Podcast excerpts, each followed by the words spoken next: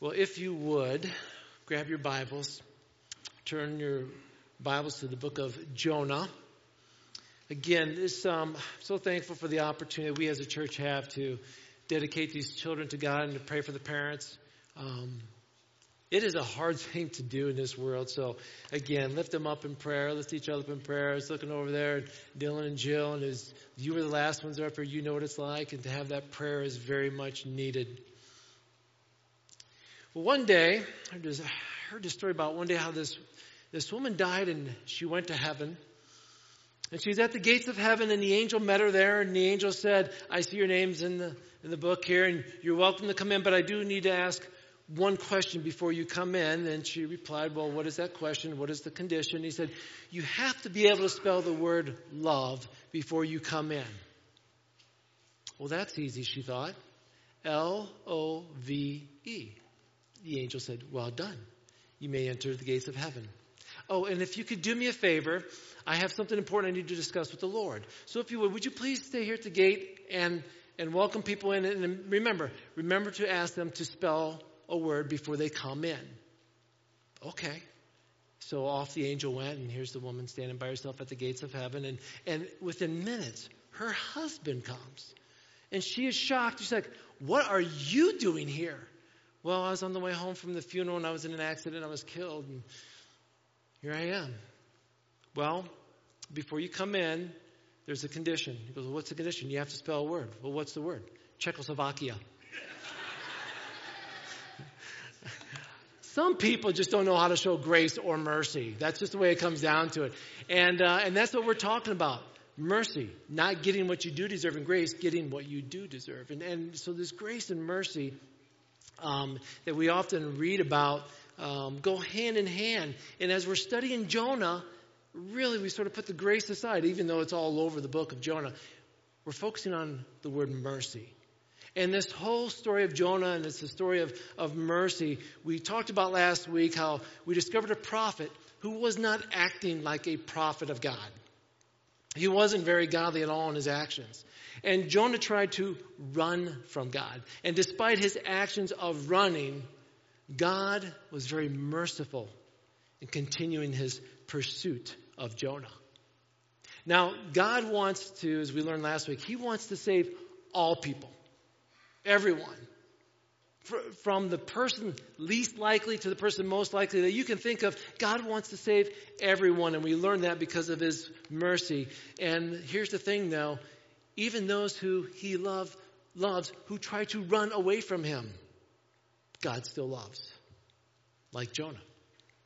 But Jonah doesn't seem to care about helping others because as we look through the scripture, when you think about it, his interaction in the book deals mostly with people who were non believers. But actually, it's almost completely that way throughout the book and as he's dealing with people who do not believe in God, we don't, we don't have a full view of Jonah. We don't have his facial expressions. We don't see the, the, the, the, looks that he has or the reaction. We don't have the, the conversations that he has. We, we just look at what we have in front of us and what do we see? We see the actions of somebody who looks like they don't want to talk to a non believer. They don't have anything to do with them. Well, so what does he do? He goes in the opposite direction. And as he goes in the opposite direction, he gets on board a ship. Now, if I Googled pictures for Jonah, and there are the craziest cartoon pictures out there sometimes a, a great white shark swallowing Jonah. Um, there, there's, there's like the sailors who are angry, like they're mean and vicious, throwing them over. And as it's no wonder we are so confused and our kids are confused today about scripture. When you look at some of these pictures, it's like, that's not how it was. That's not how, you know. I found this one. I just put that one up there because I want you to sort of get the envision the thought of he is running from God. He's going to board a ship. And it's a beautiful day, most likely. And he gets on, and what does he do? Instead of hanging out on top and talking to the sailors and other people that might be on board, he just goes right below deck and goes to sleep. He doesn't want to talk to non believers, doesn't want to socialize with others. It's like he doesn't care. Every action he has is like he doesn't care. So we return to chapter 1 today. He's down in the ship thinking, ah, oh, I'm running from God. I'm on my way to Tarshish. I'm furthest as I can be. And it's all good, right? Oh, but wait, Jonah, there's more to come. Look at with me in verse 4. But the Lord hurled a wind, a powerful wind over the sea, causing a violent storm that threatened to break the ship apart. God hurls this powerful storm, this powerful wind. The, the, the word hurled here is like, like a javelin, like a spear. He's taking and just throwing it, right? And it's going to be the same word that's used when they throw the cargo over the ship. It's the same word when they throw Jonah over the ship. There's a lot of throwing going on in this chapter, but God starts it with a big storm. We are told right away it just wasn't any storm. God sent it. And it's going to be huge. And as you read this, then you start to think, no, wait a minute, wait a minute. I got a lot of questions for God, but one of them is a moment like this. Somebody's running away from God. So God's like, boom, I'm throwing something on you. So what's your first thought that comes to mind? That is, is God a God like a cosmic cop that looks down on us? And he just like grabs us or he pokes us. He's like, I'll get you now for disobeying me. Have you ever had those kind of thoughts? Have you ever had thoughts like, when we sin, does God automatically hurt us? I mean, have, have you ever thought in your life when it's like, man, I had something bad go in my life. This is God. You ever had those kind of thoughts? And when you read this, you almost sit there and think, well, it sort of seems that way, right? So let's, let's try to be somewhat clear on this if we can. The Bible doesn't say every storm or every difficulty is the result of sin, but the Bible does teach that every sin will bring you difficulty. There's a difference there, and I'm trying to make sure that's clear. There, there are consequences to every choice we make, good or bad. And we know that. Every day we make choices, and with every choice comes a consequence. And you think about this, when you make bad choices, you're probably going to have a bad consequence. Achan, when he sinned against God, what happened? Israel was defeated in their very next battle. When David took a census the number of people he was told not to do this, what happened? 70,000 people died in a plague. When Jonah ran the opposite way of God, what happened? God hurled a storm upon him. So when we read through Scripture, it sort of seems like this is the consequence of his sin. So it looks like there are times when our sin will affect our lives. But here's the thing his sin also affected the lives of the sailors. They didn't do anything wrong. So, in the same way, there's times when you will take the consequences upon your life because of somebody else's sins.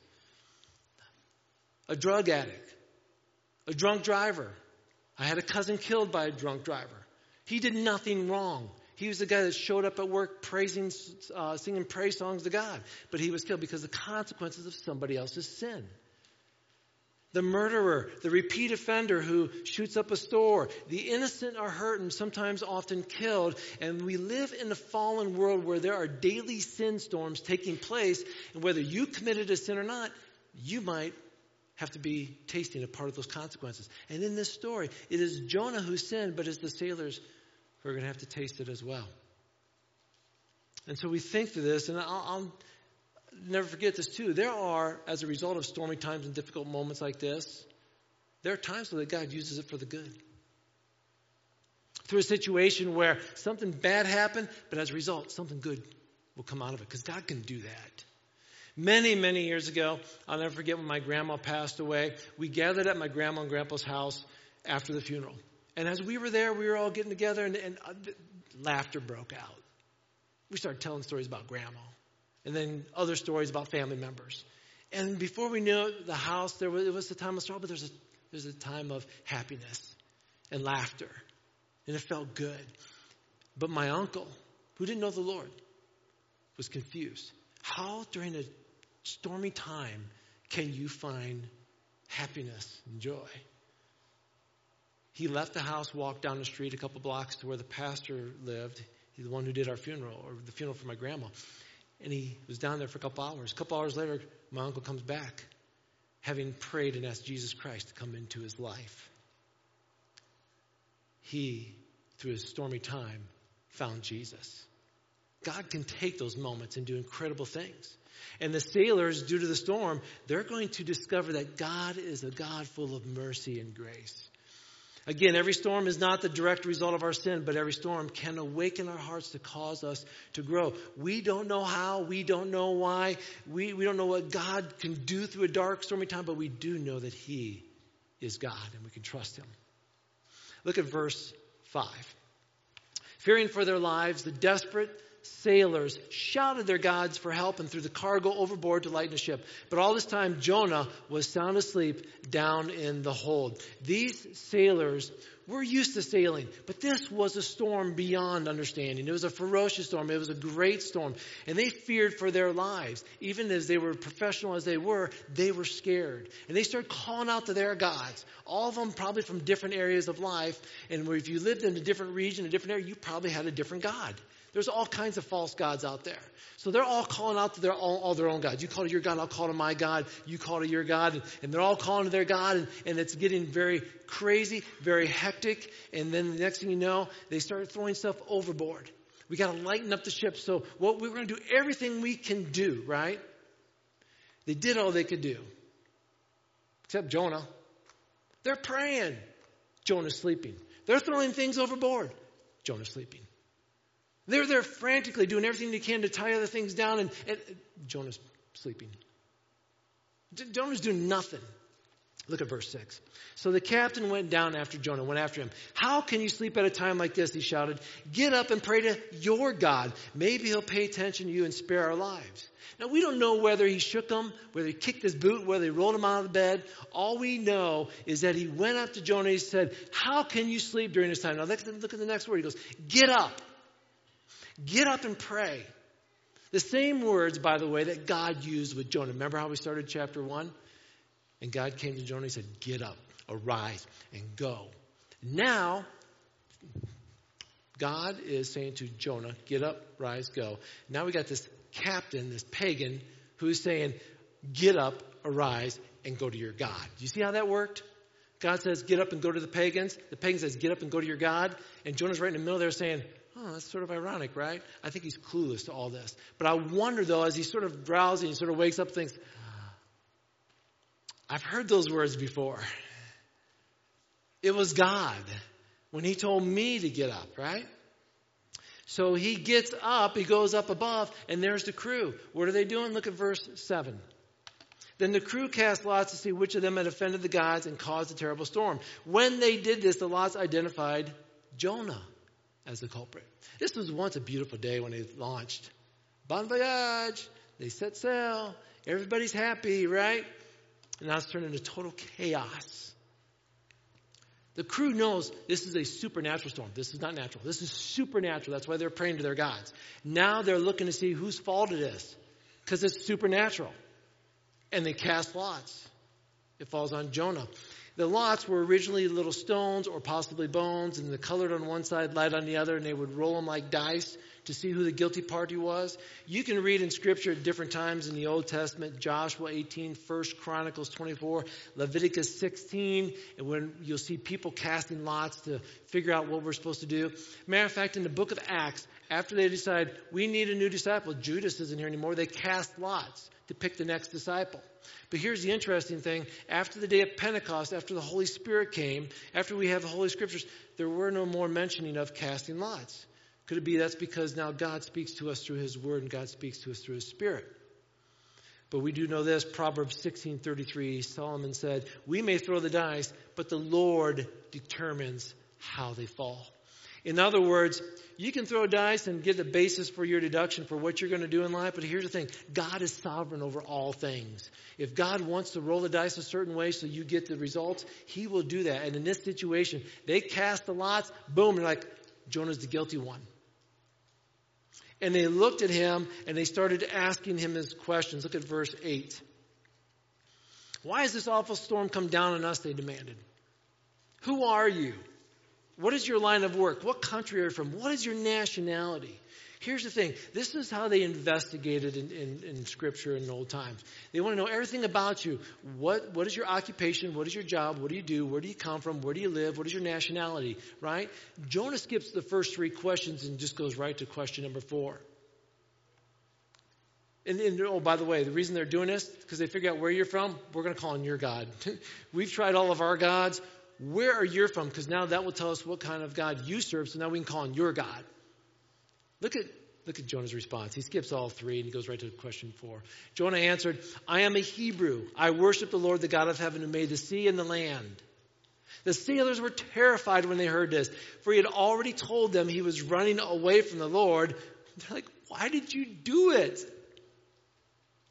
A Hebrew, you're, you're a Hebrew. We know your God. Because you see, we are sailors. We live in a port. We have people to come in and out. We've heard about your God. He's the God who had all those plagues in Egypt. He is the God who parted the Red Sea. He is the God that led the children of wilderness through the wilderness for 40 years, taking care of them. A cloud of smoke by day, a pillar of fire by night, manna throughout 40 years feeding. We've heard about your God. He parted the Jordan and you went through. You, your God annihilated Jericho. We've heard about your God. Why are you running from him? That's a good question. If we only knew the God that we worship, why would we run from him? I think we could all ask ourselves that question on a day to day basis, right? Look at verse 11. Since the storm was getting worse all the time, they asked him, What should we do to stop the storm? Throw me in the sea, Jonah said. It'll become calm again. I know that this terrible storm is my fault. Instead, the sailors rowed even harder to get the ship to land.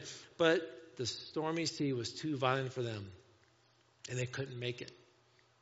You know, after casting lots, doing their investigation, everything they needed to do, they still showed respect to Jonah by not throwing him in the sea. Instead, what did they do? They rowed harder. Let's, let's work harder. We're not going to throw him overboard. They outshined Jonah at every angle.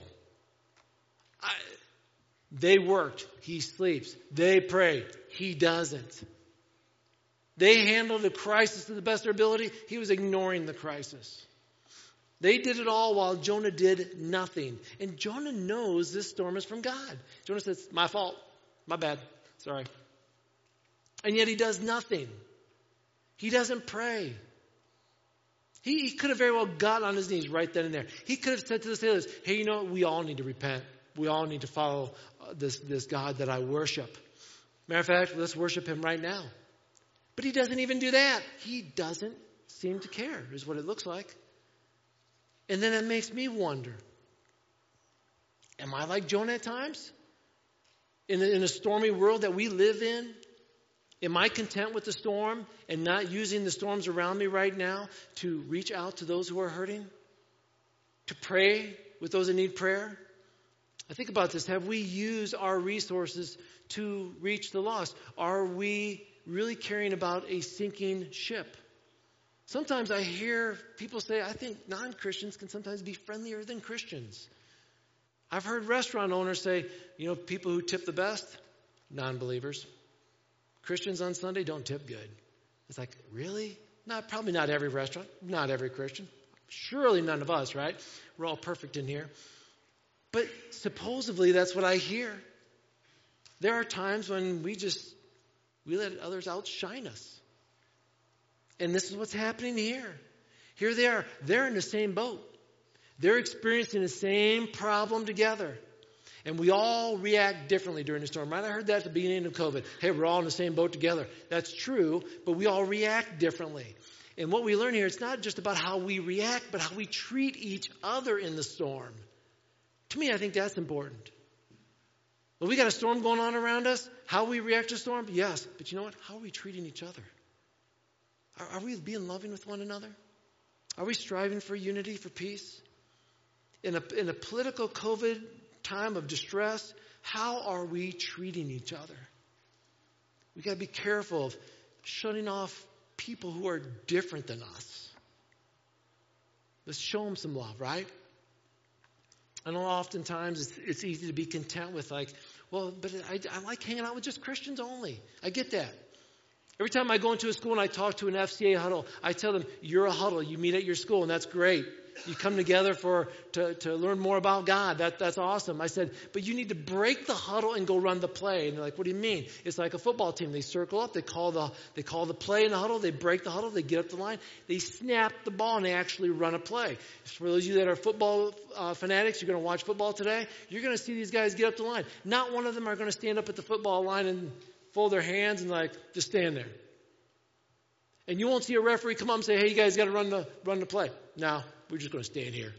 We're going to get paid millions regardless of what we do. So we're just going to stand here. And the coach is going to be on the sideline yelling, "Run the play, run the play." That's like God who looks down on this church. And we gather together like a like a huddle right here. And I'm calling a play this morning. When I get done, you're going to go run the play. And sometimes, though, it's so easy just to let's just huddle. I like huddling. I don't like running plays. But our God looks down on us and says, "Go run the play." That's what I tell these kids at school all the time, and, I, and I, to our church as well.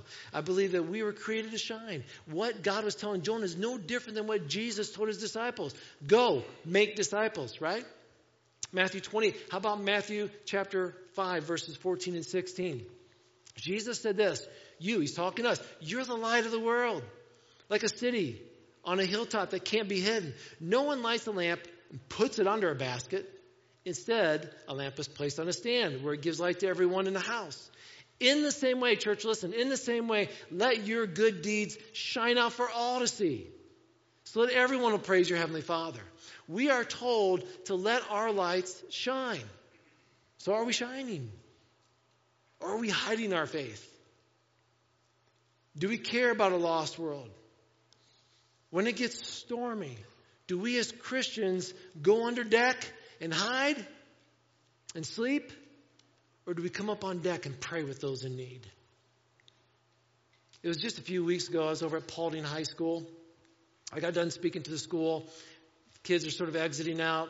Athletic director comes over, teacher comes down uh, that was helping with their huddle, and we were talking and, and just said, you know, man, there is something going on in the schools today. We need to pray for these kids. So right there, middle of the gym floor, bowed our heads and we prayed. And for the next five minutes, we just lifted up the, the school to, the, to God and, and just prayed for other schools.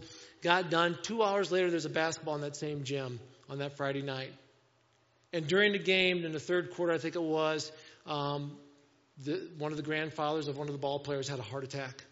They had to stop the game. They had to get everybody out of the gym as the emergency people came in.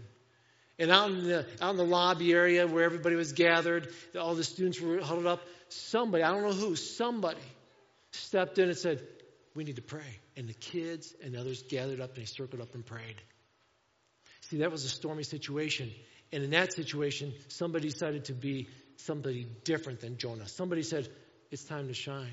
This is a stormy situation. We need to pray, church. And somebody did. When I think about that moment, when a storm hits, it's a great opportunity to shine for Jesus. But let's pause and consider Jonah's view in this moment. He's telling them, hey, just throw me in the sea. Throw me in the sea. I mean, is he being, I wondered, is he being noble here? Maybe a little selfless? Or is he still being repentant or defiant? Which one is it? Now, you notice he says, if you throw me in the sea, everything will calm down. It'll all be good.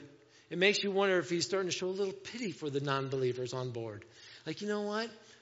I'm going to make it easy for you guys. Just throw me overboard and you guys will all be safe. Or is he like, I am not going to Nineveh. I'd rather die in this ocean. I, I don't know what's going on in his mind, but what he, what he didn't realize is that he gave us a picture of what Jesus did for us. It's called substitutionary love. It's a beautiful thing. That's what love is, is, is when you give up something of yourself because you love others.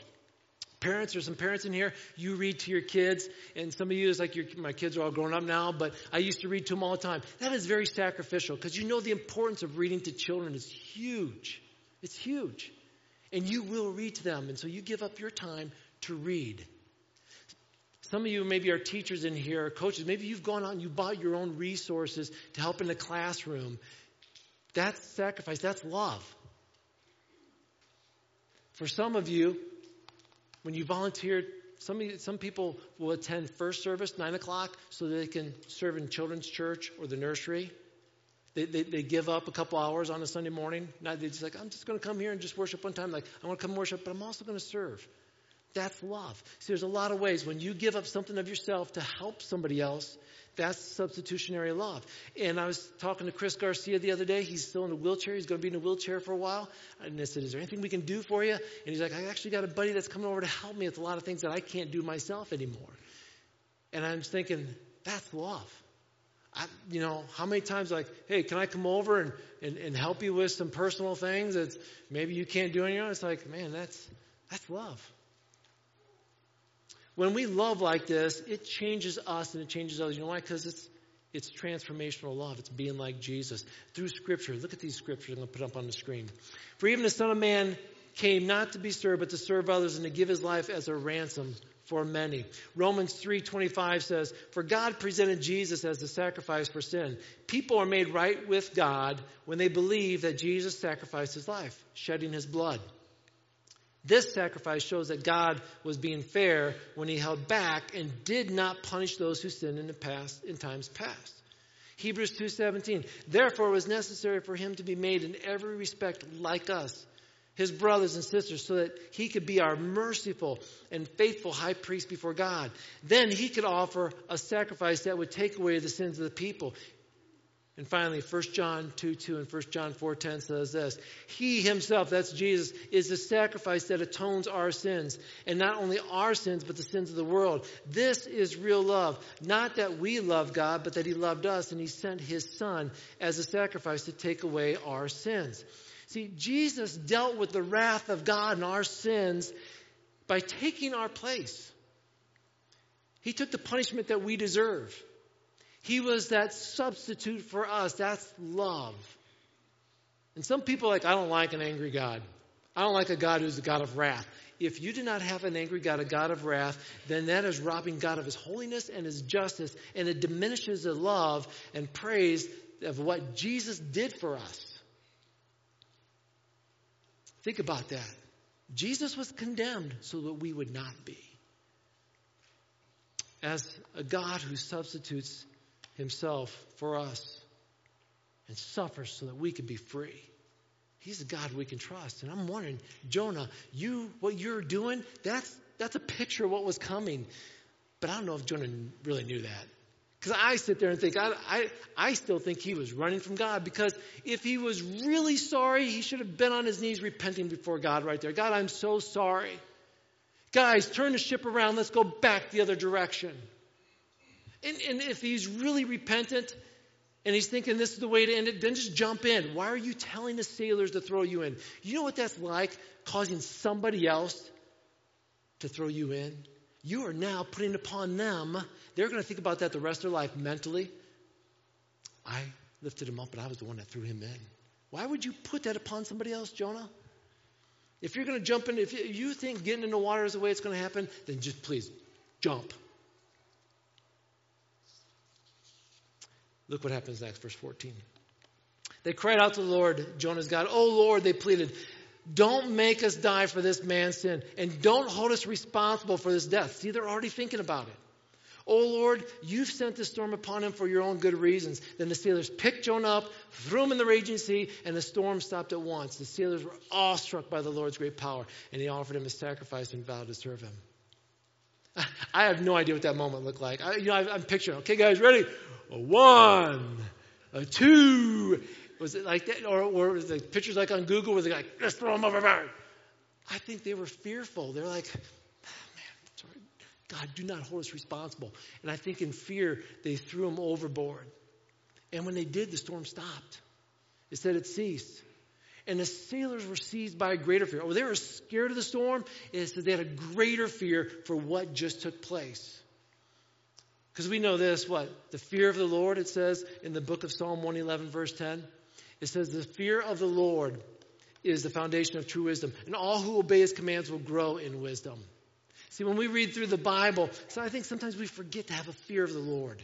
There's going to need to be a healthy balance there. Some of us like, but I grew up in a church where I, I was afraid of everything. And it's like, okay, that's not maybe not a great healthy fear.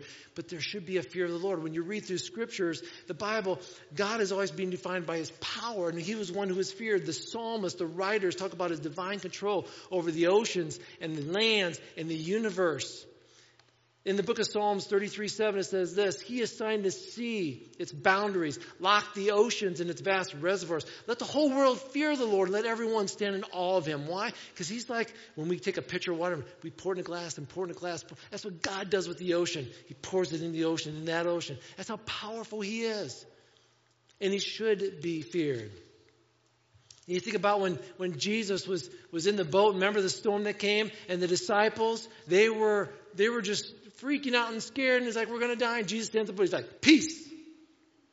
Be still. Stopped. And right away the disciples were like, who is this man that even the wind and the waves obey him? This is Jesus, church. This is the Jesus for whose under banner we march. This is Jesus, church, who is sovereign over the affairs of our time. This is Jesus, church, why would we run from him? Why would we run from him? The overall plan of God is to come and reach the lost, and he will show mercy as he does it. Through Jonah, a storm, and a man overboard, the lost find God. So I don't know if you're in here this morning and you're running like I talked about last week. You're just trying to run away from God. Maybe He's given you a divine assignment and you're like, I don't want to do it. God will use what he needs to use to get your attention. He used the sea as an instrument of punishment and discipline for a reluctant prophet. And God will do what he needs to do to reach the lost. He will even sink you and your ship before you arrive at a wrong destination. He loves you that much. You think, why am I going through this? Because he's about ready to save you from going somewhere you should not go. If a storm has grabbed your attention, let me ask you this have you repented? Are you ready to turn around? Whether the storm has come as a result of your bad choice or somebody else's bad choices, recognize it for what it is and get it right with Him. You know, you conclude uh, the chapter one here with a verse that really should be tied into chapter two, but we'll get into it next week about the great fish that comes along. And uh, the great fish that comes along is like God arranges a moment of mercy again. An instrument that he was supposed to show to these non believers God shows to him. Worship team, would you come forward? There, there's, there's a lot we can learn here, and, and God may have alerted you to something this morning, something that as I was preaching, maybe like God was saying, He's just speaking to you. I don't know what He said. But I know for me, as I was studying and preparing, I, I, here's the first thing I learned, and that is this no one lives to himself. So you, you can't run away and disobey God and expect everybody else to be fine. It doesn't work that way. Either you'll go down or you'll take other people down with you. Here's the second thing I learned as I was studying, and that is this it's time to come up on deck. It's time to stop being a sleeping church. We cannot be ignoring those who are struggling. There's a world that's like the sailors today that are struggling and screaming out, praying to a bunch of false gods, and we know the true God. We need to come up on deck, church, and we need to let people about, know about the God that we worship and not be scared of it and not be embarrassed of it. I want to encourage you if, if you know somebody that, that's going through a stormy time, invite them to church. Well, I don't know if they'll come. It, does, it, it doesn't matter what, what you think, whether they will or will not. The question is, will you invite them? We've got empty chairs. We can start a third service. We can do what we need to do. The question is, are we inviting people to church? Are we encouraging them to be a part of worshiping the God that we worship? And here's the last thing I, I learned as I was studying through this is this. I wonder if Jonah would have gone in the right direction in the first place had somebody been there with him. I mean, uh, Jonah's the story about this lone prophet here, but here's the thing. What if, what if Jonah, when he, God first told him, get up and go, and he starts to go out the door to the, to the head towards the port. And one of his buddies like, hey, hey, hey, Jonah, where you going? I'm uh, heading off to Tarshish. Whoa, why? Tar- that seems weird. Well, God said to go to Nineveh, and I. God told you to Nineveh? Man, you need to go to Nineveh. Yeah, I'll walk with you. A little scary, isn't it? I mean, I, those people I know you don't want to talk. I'll go with you. I wonder if somebody would have connected with Jonah and walked with him, would his life been different? And I don't know how you're doing with connecting with people in this church. It's like, well, there's a lot of people in here I don't know. I've just been visiting. Nobody said hi to me, and and uh, maybe we haven't been connected into a small group of Bible study, east, west, whatever it may be. I understand. We don't have Sunday school. We don't have Wednesday night uh, adult education. We just don't have room in here because we've got all the kids. We try to offer opportunities for you to connect, and sometimes it's hard. But it's like, you know what?